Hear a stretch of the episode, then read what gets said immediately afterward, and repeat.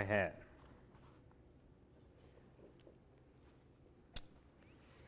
It's a whole new day in our church.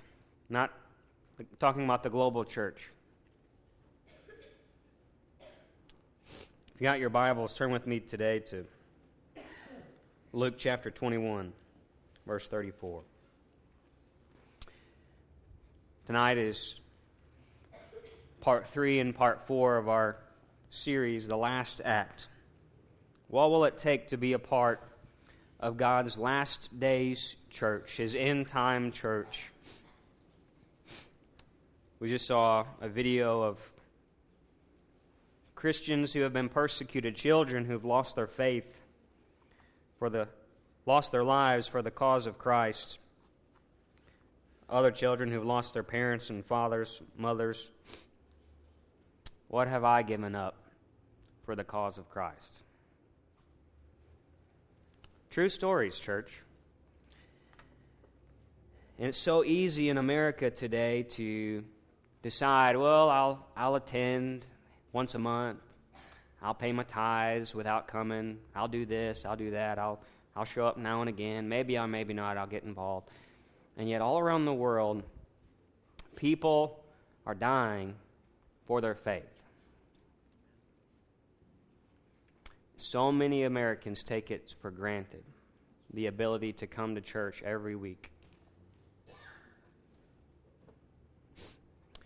The thing I think that America faces is so much, I wouldn't say more serious or less serious, it's just different. And that's the lukewarmness that we fight, that we'll lose our faith without even knowing it. It's not about persecution in the sense of someone maybe with a gun, maybe our rights eventually in our country, maybe not. Maybe our church exempt status or whatever that would be 8% of our budget a year which wouldn't be much for us who, all of us who are the richest people on the face of the earth. But what will it take for the church to survive to overcome? What will it take for specifically us as american bible belt southern conservative louisiana believers to overcome and be God's last days church. We started this series off with two, two lessons. Number one was we talked about the knowledge. Number one, the first thing it takes for the church is the knowledge of Christ. That means to truly, truly know Jesus. Not just like Paul, Paul said, he, I wanted to know him in the power of his resurrection, but also in the fellowship of his suffering. It means to fully know all sides of Jesus, the good and the bad. It means, uh, we talked about that it meant to have a uh, revelation of Jesus, to really know that he is the Son of God, that he, who he is and who he says that he is. He's the revelation of God's love uh, and grace and truth to mankind. He's also, it goes on to a relationship with Jesus, that it's not just saying it from a mental standpoint, but truly of my heart, of my time, my talent, my treasure, to have a relationship, just like I can have a relationship with one of you, that it's a, uh, a personable, it's tangible, it's lasting relationship. And then finally, to have a, an awe, a reverence for Jesus, a, a, a, fear, a holy fear, even, but also this amazing, compassionate, exciting, uh, just will to worship Him because I see who He is. That's what it really means to know Jesus. You don't really know Him if you don't want to worship Him. You haven't really had a picture of who Jesus is and what He's done for you. If you don't have a, a, a desire to go after Him and worship, uh, you don't have the same picture I have of Jesus. And the second one we talked about, the second lesson was holiness and what it means to be consecrated or set apart. But it's not just come out of the world and be you separate, it's uh, consecrated and set apart in my heart for the purpose of God. Things that are consecrated and holy have a holy purpose. And it's not just about not sinning, it's about what God has called us to do. And a church that is holy is a church that is on purpose for the mission of God. It's not about how we distinguish ourselves in the separation so much as how we distinguish ourselves for the purpose of the glory of God. I want to be known for what I'm doing for the glory of God, not what I'm against. Not what I, I don't drink, I don't smoke, I don't cuss, I don't do all these things, but what am I doing on purpose for the glory of God? That's holiness. And that's what the last days church will be known for, what they're giving in purpose to glory to God. So tonight we're going to talk about two. So you got your notes. The first one is prayerfulness. Not just pray, but prayerfulness. It's a new verb. Prayerfulness. Ephesians chapter 6, verse 18, Paul tells them, after listing the full armor of God, he says, I want you to stand against the schemes of the devil. Put on this belt of truth, the breastplate of righteousness, the shoes of the gospel of peace, the shield of faith, helmet of salvation, sword of the Spirit, which is the word of God. And he ends with this, which is kind of our text that brings tonight together, is with all prayer, everybody say prayer, prayer. and petition, pray at all times in the Spirit. And with this in view, be on the alert with all, my Bible says, perseverance and petition for all saints. We're going to talk about, he says, with all prayer, pray it always in the Spirit, and be on the alert with perseverance. Prayer and perseverance. That's the two last things. The two, uh, the, sorry, the third and the fourth things of the last days church that is required.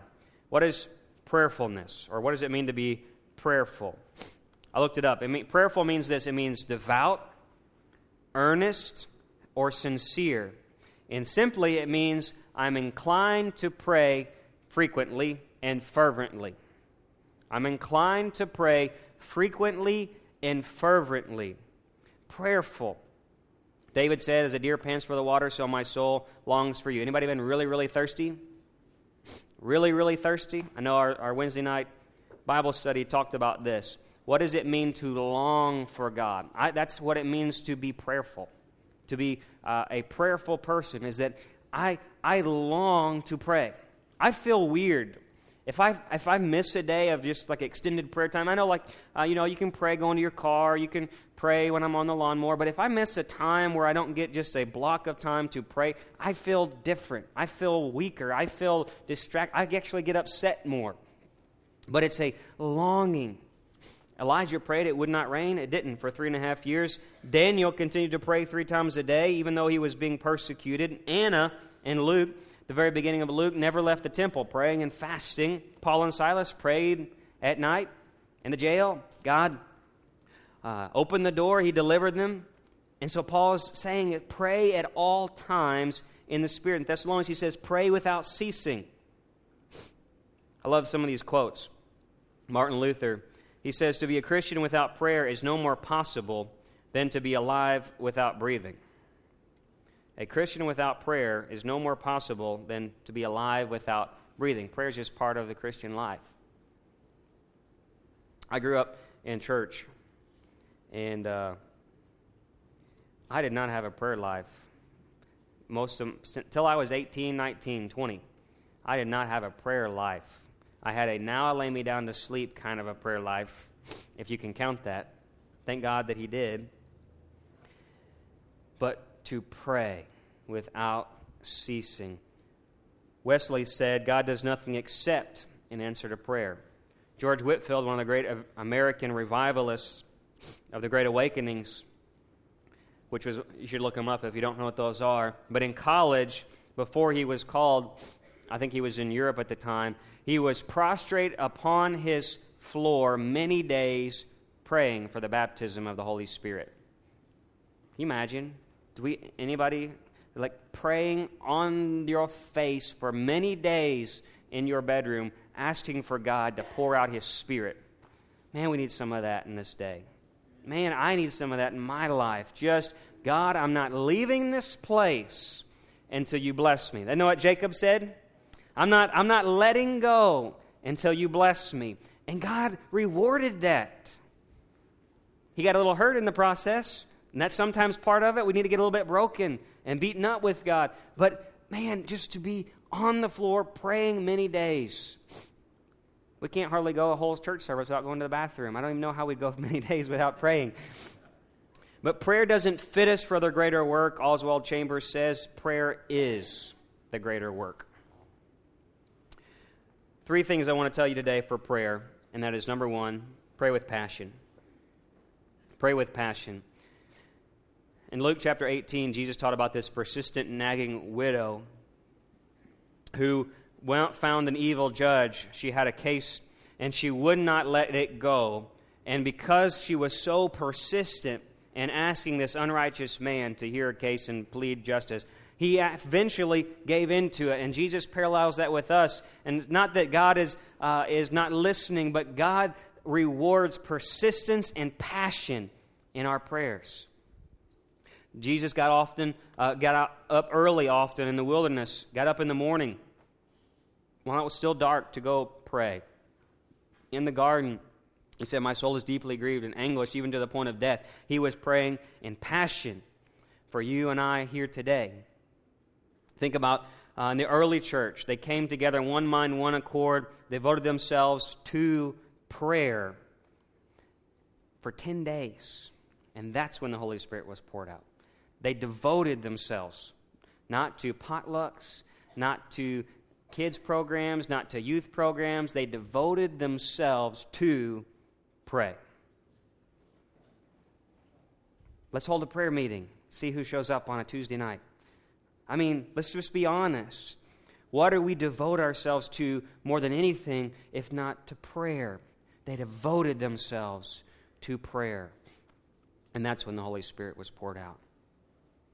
There's a culture shift that we've got to have in our churches. And this even i'm speaking even to this parish this region that we have to have if we want to see god do something mighty in our schools in our systems in our government in our relationships in the healings and miracles and deliverances in drug addiction in suicide rates in divorce all that we've got to be a praying church. We've got to pray more than we've ever prayed especially in these last days. We've got to be purposed to pray Pray with passion. Number one, pray with two, alertness.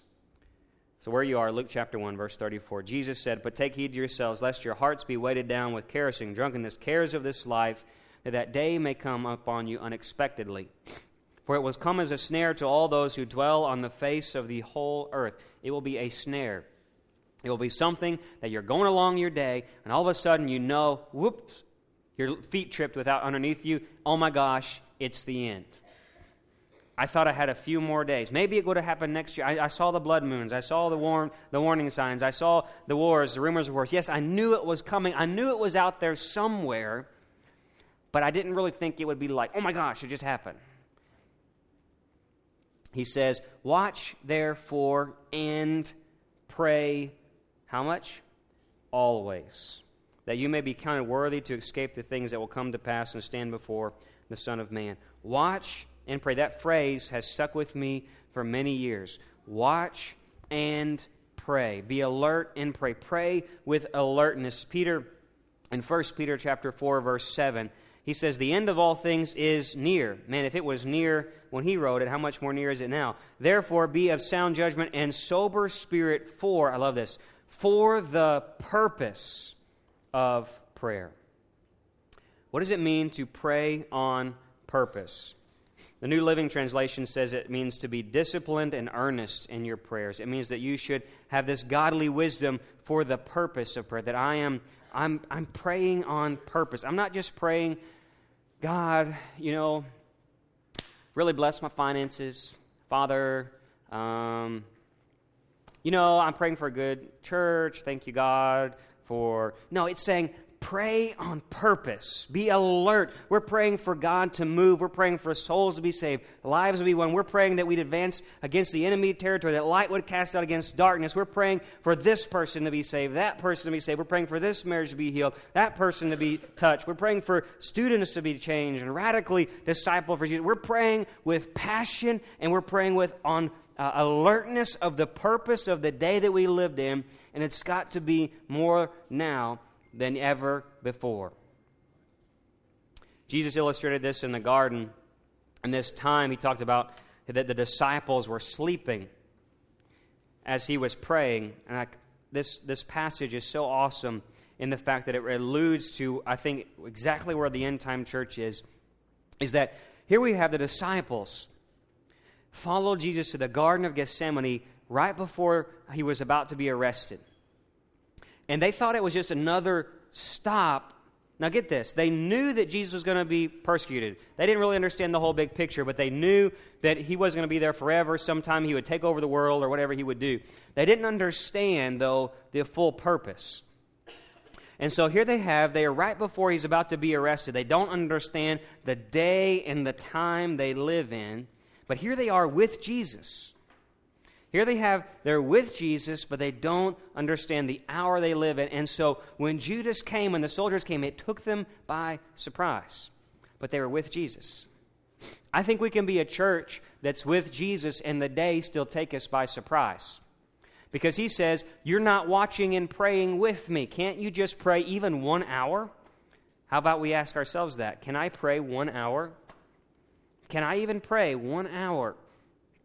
And he says, Be alert and pray. The spirit is willing, but the flesh is weak. Our flesh is drawn to get tired. It's drawn to get weak. It's drawn to get weary. It's drawn to think about the physical things of the day. What's Rome doing in their day? What's the Sadducees and the Pharisees doing? What's people saying? Where's my food tonight and tomorrow? What, what, where are we going to go from here to there? God, how, what's the roadmap? We're going to go to Jerusalem. We're going to go there. We're going to go there. All right, I got this itinerary going on. And, and they're just drawn to the flesh side. And all the while, Jesus is over in the corner up the hill weeping and uh, sweating drops of blood. And he comes back, he says, You don't even understand the spiritual temperature of the world around you. You can't see right now. There's angels and demons fighting all around us, that the devil has come to tempt me. An angel had to come and strengthen me. And over here, you're sleeping, but yet you're with me. Be alert and pray always. Number three, pray in the Spirit. This is a very confusing term for a lot of people because they didn't grow up Pentecostal or charismatic or assemblies of God or whatever you want to label ourselves. But it's more than just speaking in tongues. Look in Jude chapter 1, verse 18. There's only one chapter in Jude, for those of you who didn't know that. Jude 18. And Jude writes, he says, They were saying to you, In the last time there will be mockers following after their own godly, ungodly lusts, and these are the ones who cause division, worldly minded, devoid of the Spirit. But you, beloved, building yourselves up on your most holy faith, praying in the Holy Spirit, keep yourselves in the love of God, waiting anxiously for the mercy of the Lord Jesus Christ to eternal life. In the last time, there's going to be a fading away of people who are sensitive to the things of the Holy Spirit. Not only is it going to be that the world can't even comprehend what sin, faith, hope, eternal life, man, if you go back in uh, uh, 500 years ago, even let's go back 150 years ago, people believed in, in supernatural things. It wasn't, they didn't have atheism like we have now, where it was, I don't even believe that the supernatural is possible. In Jesus' day, you had to follow a God. You just had to choose which one. Today is a whole new day where the Spirit has even left men so far that men don't even believe there is a God. That's a whole new concept for mankind. People don't understand that. It's a devoid of the Spirit. We can't even recognize that we've been created. We think we created ourselves or we're just some happen chance thing. That's not God. That's, that's unnatural. Even the donkey knew who an angel was in Balaam's case. The donkey knew. What's that say about people? You know what I'm saying? But you pray in the Holy Spirit. In opposition. Man, when the world is so spiritless, we're supposed to be so spirit full. It's supposed to be, and it's going to be harder. As the day draws near, man, it's going to be so much harder. Pray in the Holy Spirit pray in the Spirit. It means not to pray with your flesh, but to pray the will of the Holy Spirit. Romans 8:26 talks about it in this way. In the same way the Spirit helps in your weakness when you don't know how to pray as you should, the Spirit himself intercedes for us with groanings too deep for words. Sometimes I pray and I believe the Holy Spirit prays even though I'm not praying. I'm sit there in meditation. I believe the Holy Spirit. I'm just searching my heart, and the Holy Spirit's working on me. And other times, I pray as much as I can pray in English. And when I have nothing left to say, or don't even know what to say in English, I begin to pray in tongues. Man, it's a beautiful thing to pray in tongues. It's, it's freeing, and it's, it's, it's, it's a, it builds up your spirit on the inside, and also it's a witness to the world that there's something still supernatural that happens in the church today. We're not just some potluck club or some Elks Lodge or some uh, Mason's Lodge. We're, we are a supernatural organism, the Church of Jesus Christ. And we need to be praying in the Holy Spirit. And it's not something to be scared about or, or, or panicked about or anything like that. Just allow God to grow that in you. And I believe that gift is for any believer who'd so desire it. But it might take you praying to a point where you have total emptiness inside of you and you have no more words to say, and then the Holy Spirit begins to say things through you. It, it takes a, a, a, place where there, no man, no science, no reasoning can help you understand how to receive the baptism or how to help you pray in tongues. It's just the Spirit, and you've got to get to know the Spirit, not me trying to tell you how to do it. It's not a, it's not a how to book. It's not a program. It's not a, a, a, a idiot's 101 guide to being more godly. It, it's just get to know God and just pray. It'll happen. I promise you. It'll just happen. I love what Charles Finney says. He says, The Holy Spirit, Charles Finney was a, one of another great revivalists in the Great Awakenings that really was the birthplace of the church uh, in America, where the, uh, America was just taken over. When New England was formed, we have just the East Coast states, and then the states began to get larger going out west. Great Awakenings were revivals that happened from top to bottom, thousands and thousands of people. You'll never hear this in your schools. You'll never hear this uh, in your history classes. But one of the greatest things that ever happened in America was the two Great Awakenings, and it is it is a huge event, huge event. Read it, read it sometime. Charles Finney is one of these ones who was one of the great preachers of travelers who went to state to state. Thousands and thousands would drive and or walk and flocked to hear what God was doing. And he said this in his sermon once said, The Holy Spirit enlightens our minds, makes the truth take hold of our souls. He leads us to consider the state of our churches and consider uh, and the condition of the sinners around us. The Holy Spirit makes the Christian feel the value of souls and the guilt and danger of sinners in their present condition. The Holy Spirit leads Christians to understand and to apply the promises of Scripture, and the Spirit gives discernment of the times and what to expect from God's provision like a revival in faith, there must be in the church a deeper sense of the need of the spirit of prayer. And this was written, what, 100, 200 years ago.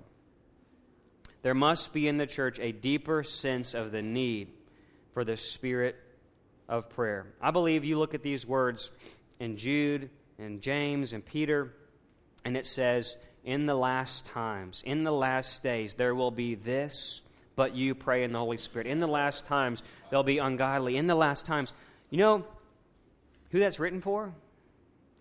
You and I. They wrote it 2,000 years ago, but that wasn't the end. If we're the end, these verses has specifically been sealed by the Word of God to withstand persecution, famine, plague, rulers, emperors, to get to you and I today to survive what the Bible calls the last days. And it says, Be praying in the Spirit all times on purpose. That's the only way we're going to make it. Amen? Perseverance. The fourth thing the last days church must have is perseverance. Think about this video we just saw about these young kids, their families, little brother, 10 years old, died. This is a true story. This just happened. This is, I mean, that's that we could know that person. I mean, does that sink in that this is real? That's a real boy, real family, real girl, real dad.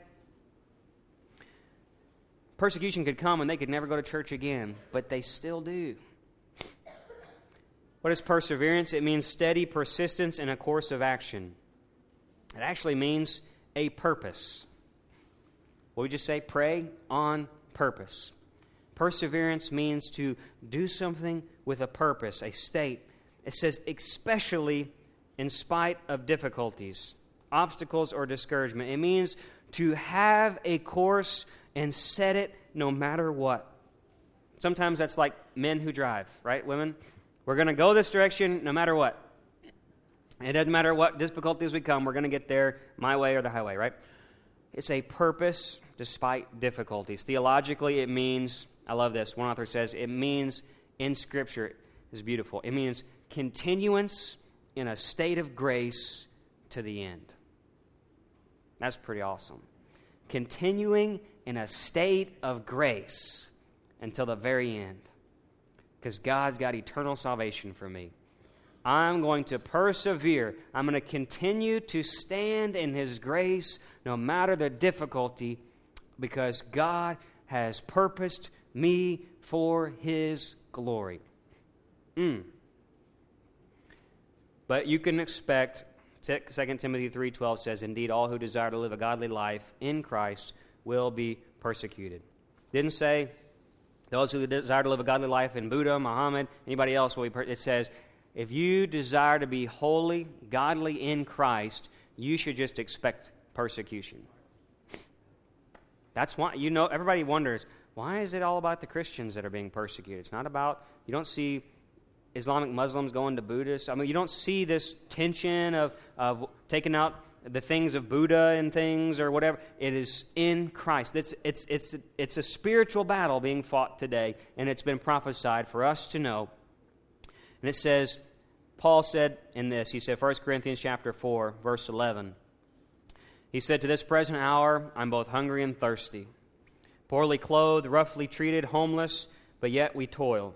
Working with our own hands, we, when we are reviled, we bless. When we are persecuted, we endure. When we are persecuted, we endure. I am seeing the status of the American church today, and I've talked to pastors all around, and I, you know, I've been in church my whole life, and I can see when I was younger how faithful people attended and I'm not talking about attendance being the thing that measures our Christianity. Please hear me out. Going to church has nothing to do with our Christianity or our salvation.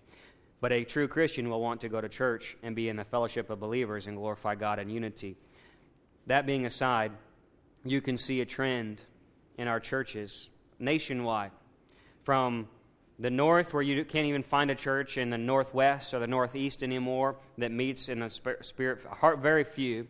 Then you find even uh, re- small religious communities like uh, Louisiana, Missouri, Arkansas. You still see it's not quite where it used to be. Anybody older than me remember? Man, Sunday night services were the powerhouse of the church. Amen. They were.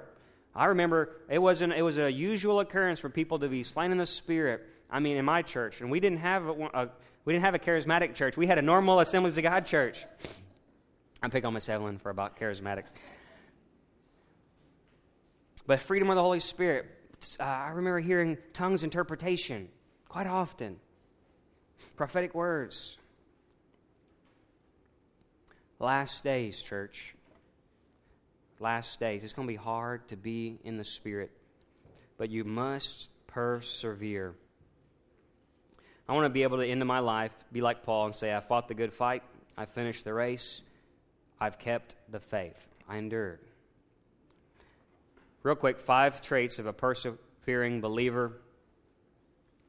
Five traits of a persevering believer. Number one, they'll trust in God. They will trust in God. They will trust the person and character of God. They'll trust His divine will. They'll trust His promised plan. And he tell, Paul tells Timothy in 2 Timothy 1.12, this is why I'm suffering here in prison. I'm not ashamed of it, for I know the one in whom I trust. I know what God's plan is. I know that it's not about whether I live or die. I know it, it, all these things. I've endured all kinds of things, but I know the one in whom I trust. And what the world needs, the church needs more today of than ever, is faith. The word faith means trust. It means truly trusting. I'm not talking about uh, we talk about faith and what I believe. It's actually that I actually trust the person of God. I trust in who He is, His nature, His character, His qualities, uh, His, His, His words that's written, but also what I know about Him. Number two, what the church will need is the stand on the Word. And one is trusting God. Two, stand on the Word. He tells Timothy, remember from childhood, 2 Timothy 3 12 through 15. You've known the sacred writings, which are able to give you the wisdom that leads to salvation through faith which is in Jesus Christ. It says, In that day, those who desire to live a godly life will be persecuted. Even impostors, evil men will proceed from bad to worse, deceiving, being deceived themselves. Interesting. They're going to deceive others, but be deceived themselves. But you, however, continue in the things you have learned and knowing from whom you've learned them. Stand on the Word of God. What we need more now, the first thing we need more of is faith. The second thing we need more of is truth. This is the infallible, the inerrant, holy Word of God, prompted by the Holy Spirit, given to us. We're called to stand on it because it says deception will come, but you must be convinced of the truth. A lot of Christians need to learn how to understand and read this. Lot more Christians have to understand. Your children, please help them learn how to read this for themselves. Don't rely on a pastor. Don't rely on a Sunday school teacher. We have a great kids program, but don't rely on our kids program to teach your children the word, or your grandchildren, or your neighbor's children, or your cousins, your sister's children, all these things. Help them. That's our responsibility to say, these are the truths. Let me help you. Here's what I was discouraged with in college is that I was told the truth, raised in a good family, good church, but no one taught me how to make sure myself. Because if I just take your word for it, then it could be you. If I see you falter, you see me falter. Don't, don't, if you're taking my word for this is what the Bible says and why, you see me falter, you're going to think this wasn't true. You've got to learn how to read this, interpret it, and apply it for yourself. If you don't know how to do that, come to our First Steps Bible study on Wednesday night. We have a whole class on how to study the Bible, part of our four month series. Number three, walk in discipline is what the church needs. Persevere. You got to trust in God. You got to stand on the Word. You have to learn how to walk in discipline. He tells Timothy, notice these are all often from Timothy, Paul's son of the faith. When Paul knows he's about to die, he's kind of like making his diary, his last memoirs. And he says in 1 Timothy 6:11, "Flee from these things, young man of God, pursue righteousness, godliness, faith, love, perseverance, and gentleness. Fight the good fight of faith. Take hold of the eternal life which you were called." Basically saying, "Son, I'm about to die. It's going to take a lot of hard work. I'm leaving. It's going to take some hard work to continue to preach the gospel in a culture of immorality homosexuality. It's going to take a hard work. When the love of men grow cold and lawlessness abounds, it's going to take some hard work, and you're going to have to learn how to submit yourself to God. You're going to get pulled away. Your flesh is going to be tempted in whole new ways. He says you need to learn how to persevere, walk in discipline. We've got to learn how to live a disciplined life. It means submitting to one another for accountability, it means submitting to spiritual authority in our lives. Every single one of us, myself included, need to have spiritual authority in our lives. It means understanding what Jesus means by the yoke and the burden that we talked about a few Sundays ago. That I've got to submit to God's way and not my. It's, it's a whole. The rebellion is the sin of mankind, it's pride. The Bible says it's even like witchcraft. Rebellion is the sin of divination. And I've got to learn how to submit. And it really bothers me when I see so many Christians saying, well, Pastor didn't do it like I wanted to be done, so I left the church. God's not going to bless that, even if I'm wrong. I, I, there's been times in my life where there have been uh, men of God over me who I disagreed with. You know what I got to do? Like David did to Saul. Be quiet and sit down. Bible says, humble yourself, and the Lord will lift you up and one verse says, in due time. Sometimes I just have to learn to submit, and God will have to work it out. Right? Sometimes there's got to be submission because God knows He can use someone who has a bridled tongue, someone who has a spirit of self control, which is one of the last fruits of the Holy Spirit. It's got to be a submission to God and say, God, not my way, your way. That's the kind of believer that will persevere. Four is serve the church. One thing we need more now than ever is sacrifice. And I'm not talking about sacrificing of our money. Please, please, please. So easy in America sometimes. And we all will say, no, you don't have my pocketbook. When you don't make a dollar a day, I watched a video not too long ago where these people in Brazil went there to kind of see the economy and, and live on a dollar a day. And at the end of the week, you know what they were so happy to receive? A banana. They took that banana, Beth watched it with me. They were so happy to eat one banana. It was like a party in their house because they ate a banana. But that's not what I'm talking about tonight. Galatians 6 9 says, Let us not lose heart in doing good, for in due time we'll reap if we do not grow weary. So then, while we have the opportunity, let us do good to all people, especially those who are of the household of faith. I believe God is calling us to serve one another. You're not going to make it. The church, the early church, did not make it on their own. There was no individual Christianity in the early church. They were together continually in one mind and one accord. That's where the Holy Spirit's most glorified, when we're in unity, when we look like Christ's whole body. I'm praying for people that every single one of us has a gift, a talent, a, a something that Holy Spirit has put inside of us from youth to, to uh, senior retired adults. There's something each one of us has been called to do in the church, not just in sanctuary, I'm talking in His kingdom. It could be a gift of generosity. Somebody has a gift of administration. Someone's just very organized, and that's a gift God's given you. Someone can teach. Someone can serve. Someone has the gift of helps. There are so many gifts that Paul doesn't even list, list them all, but he, he does his best to list three types. Some are spiritual, but some are things that God has put in you from the moment you were born, and it's part of your personality. Some people just like to laugh and smile, have a good personality because God needs relational people. Some people are more shy and intellectual, and God needs people to do other things. Like, uh, man, I prize people who want to work behind the scenes. My parents, my whole life, have shown me that they've been the behind the scenes kind of people, always there to serve and, and help and be the people who come when nobody else wants to come. It's, it's that, that kind of person is what makes the church go around the world.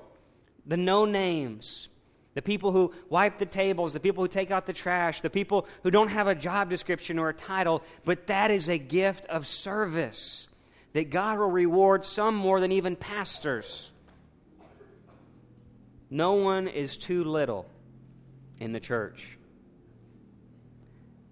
A person who perseveres will serve the church because, number one, when you're together, it's kind of like this. Just to be truly honest, if someone is in our church and they only come maybe once a month or once every other month, we don't know whether or not to expect them the next month. And we don't know when they're sick or not sick. We don't know if they're got a job or don't got a job. We don't have to have marriage problems or what. And it's hard to connect and grow together and say, Let me help you bear your burdens. I want to pray with you. I want to be invested in your life.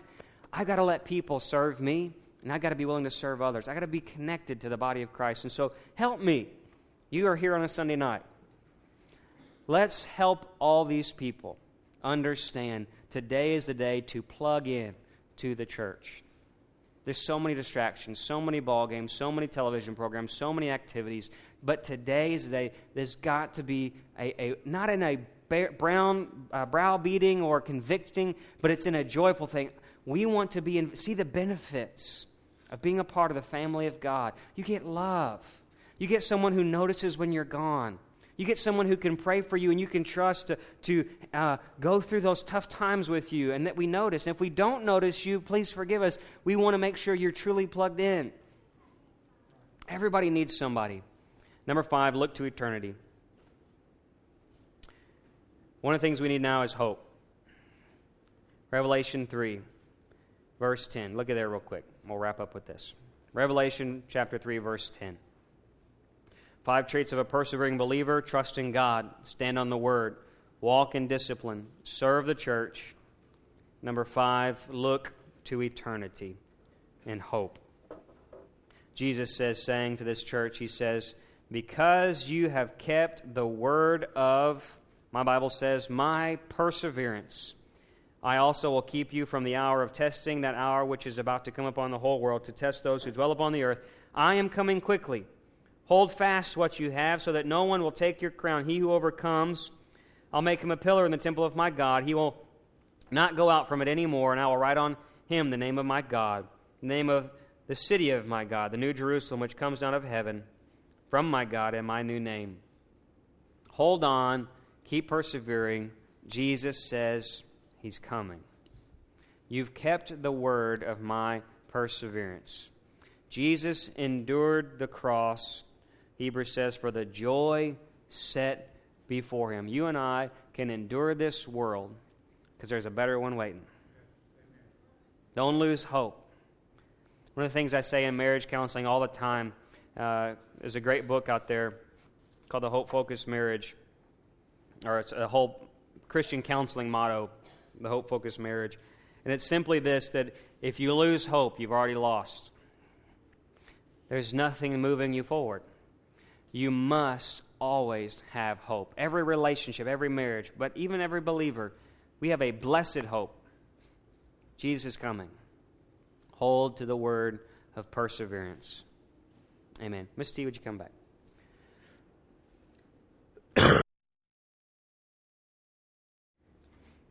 Prayerful prayerfulness and perseverance. Prayerfulness and perseverance. Will we be a people who's prayerfully aware of the times?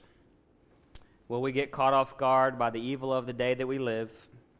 Or do we maintain a kingdom perspective, awake and not sleeping, not lukewarm, but knowing God's will in his heart for the day? Prayerfulness. Perseverance. Do we persevere as the day grows dark? Having faith and not fear that my courage, my relationship in Christ overcomes all doubt, and that even though others fade away, we remain strong because we've got the hope in Jesus. When others fade away, we remain strong. Just close our eyes and bow our heads and just give this to the Lord tonight seek Him on how we should respond. I really do want a lot of this just to settle into our spirits as a whole, as a part of this series. But maybe we need to tonight just uh, commit couple things to God.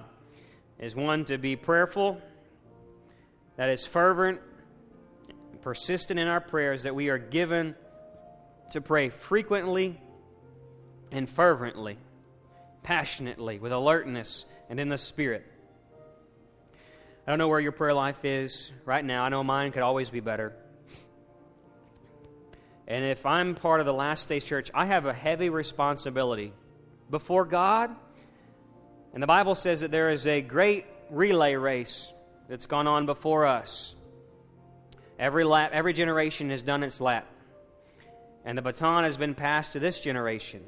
That means youth, young people, old people, this whoever is a part of this day, this age of the church, we have a responsibility from Moses to Paul to David to all the great men of old to say they ran their lap. We have to be what we are called by God for a purpose to be the last day church. He has that high honor for you that we're part of the last days church. We have a heavy responsibility, church, to finish this race and hold fast with perseverance and prayerfulness until Jesus comes. Reaching the world, staying on purpose, knowing Him. We just give that to God. Just you know, let's just as Miss T just continues to play softly just in your own altar with Him right now, just give your life even more to God. Commitment to pray, to stand on the Word, to not lose hope, to serve, to submit, to know the truth, committing to reading our Word more, committing to praying more, not to do more works, but to know Him. To have all the things, just like an athlete would prepare for the race ahead of him, we've got to train. We've got to be prepared. We've got to be built up on our holy faith, praying in the Holy Spirit. Maybe some of y'all are barely making it through your own lives, your marriages, your relationships, your jobs, life itself right now. Just begin to pray. I just right now. Just let's just begin to pray and seek God. We don't know what the day holds ahead, but Father, we need more of you. Give strength to those, Father, tonight that are going through hard times, situations. God, that they would persevere. There is hope, there is strength in you. God, you will not give them any more than we can handle, but the testing of our faith produces endurance, God. Help us to endure, to overcome. Heaven is our home, God. We do not give up. Jesus. Mm. Jesus. Draw us deeper, O oh God. Oh, we want to be prayerful. Jesus.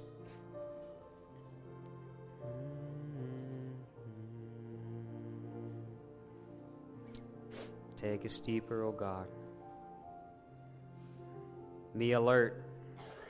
Know the hour that we live in. Youth, be alert, youth. Don't just get caught up in the things of being a teenager. Man, those things are great, they're fun. This is all going to fade.